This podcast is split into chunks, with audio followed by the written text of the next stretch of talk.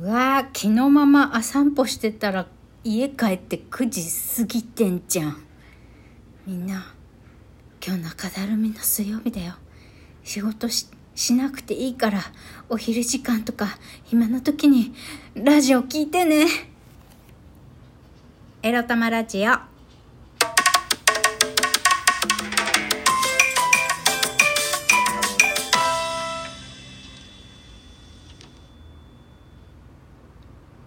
時間のことを考えずに朝散歩海を眺めてぼーっとしてたら帰宅して9時過ぎてることに気づいちゃったみくりです。この番組では借金持ち独女今月からフリーランスに舞い戻りなんとか新しい仕事をしばらくは探さずに生き延びていきたいみくりが沖縄から日々いろいろいろいろ思うことを配信しております。いや生活するためにね 失業保険が入ってこようが障害年金まだもらえるかどうかわからないけど年金もらってもねプラスもう一個何かアルバイトをしなければ生きていけないので仕事は探すんですよ。なんだけれども。いやー今日も頭痛いよ朝から。そしてちょっと涙ぐみながら散歩をしてきました。その理由はこちら。病院が診断書を書いてくれないについてお話しします。衝撃昨日ね午後メンタルクリニック行ってきました。本で実はもう2回ぐらいは年金事務所に相談も行った上で障害年金の障害厚生年金の申請を検討していて準備をし始めてると。で年金事務所から今通院しているクリニックから、えー、年金申請用の診断書を書いてもらってくださいと言われたので書いてほしいんですがという話をしに行きました。で結果書かないっていう ことになりました。いや、書かないって決まったんじゃなくって、遠回しに遠回しに今書きません。今書いてって言うんだったら医者は断れないから書くしかないんだけれども、今書くんだとしたら申請が通らないような内容しか書けませんからね。それでもあなたは年金申請するんですかっていう。そして年金もらい始めたらもうあなたは社会復帰できませんよとか、いろいろ。まず、申請を諦めさせる理由だったりとか、書いても通らないようにしか書けませんからねっていうことだったりとか、いや、あなた書くって言ってもあなた書きにくいんですよとか、今から生活のために仕事も探さないといけないでしょうけど年収見ないと言いつつ実は年収チェックしてますからね医者は。その情報も見れるように実はなってるんですよ。だから新しい仕事探さないとあなたは生活できない状態だけど仕事やったら月10万以上もらったらもらえもらもらおうもんなら申請通らないですよとかいろいろ言われましたね昨日。こんなことある？だって私、精神障害者2級なんだよ。そんな人間に、い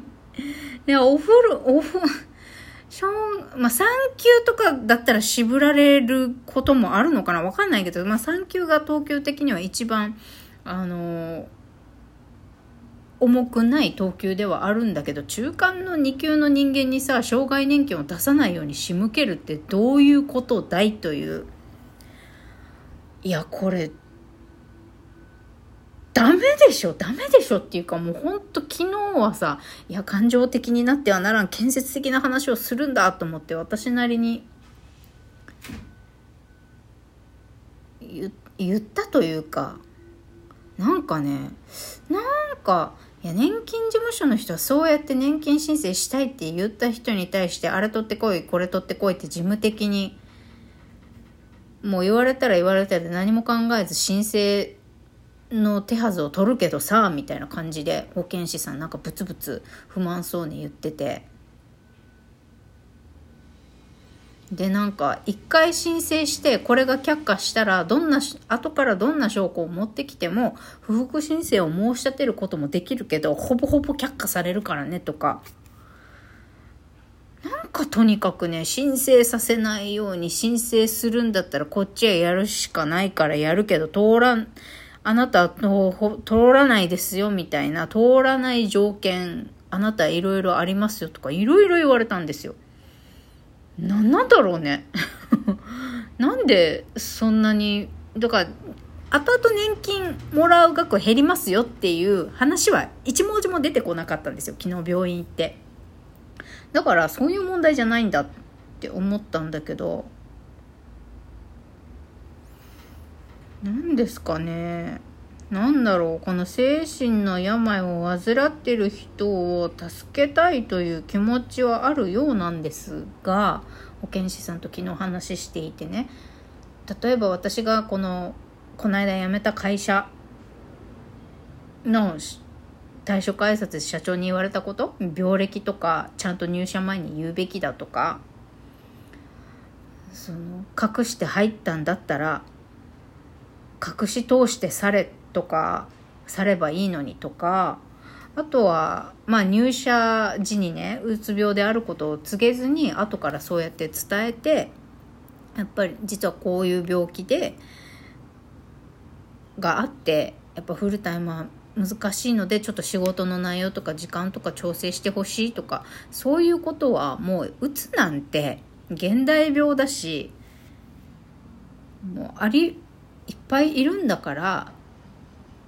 健康な経営者だろうが健康な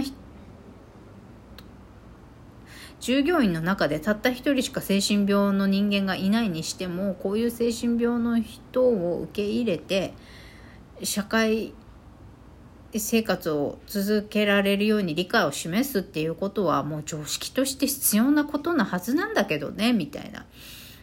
だから私たちはそういう人を何とかしてもらえるようになんとか助けになりたいと思ってるんですよみたいな。でもなかなか理解が進まないですね難しいですねとかね。そういう話もしたんです。だからあの保健師さんとかもねなんか良くなるようにって例えば瞑想した方がいいですよとか水飲んだ方がいいよとか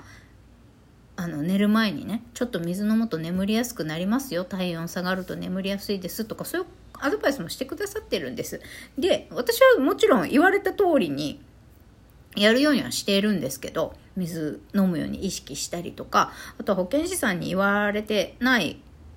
ことでもうちょっと食事の改善してみようとかあとは散歩もねまあ、しれって言われたからやってるしそれなりに私だって直したいと思って努力してるんだがでもフルタイム8時間は実際やってみて難しいっていうことが分かったし5月に入って働く時間がこんなに減ったのになかなか眠れずに半日働いただけでもう頭痛がひどくってもう午後はもうほぼほぼ寝てるみたいなベッドに横になってるみたいな状態で自分でもなんで今こんなに寝れないんだろうとか何でこんなに疲れやすいんだろうってわからないんですよね。まとにかく体を休めたりとか生活習慣を整えていくことが大事でそれはフルタイムの仕事をしながらやっていくことは難しいっていうのがその前の4ヶ月間で分かったことであってそこをサポートしその経済的なサポートだよね必要だからもう12年だけでもいいからとにかくこの例えば睡眠導入剤飲まこの12年で睡眠導入剤は飲まなくていいようにするとかね。もう本当だ私だって睡眠導入剤なんて飲みたくないし飲んだら頭痛くなるし。翌朝だるいし薬なんて飲みたくなくてできれば体に害のないね漢方でやっていきたいけど漢方は効きも弱いというかまあ即効性はないのでね。えーと、体には悪くはないけど即効性はないっていうところがあって、まあ、即効性が欲しいわけじゃないんだけどとりあえず睡眠導入剤を飲みながらちゃんと眠れるようになってきて段階的に、えっと、も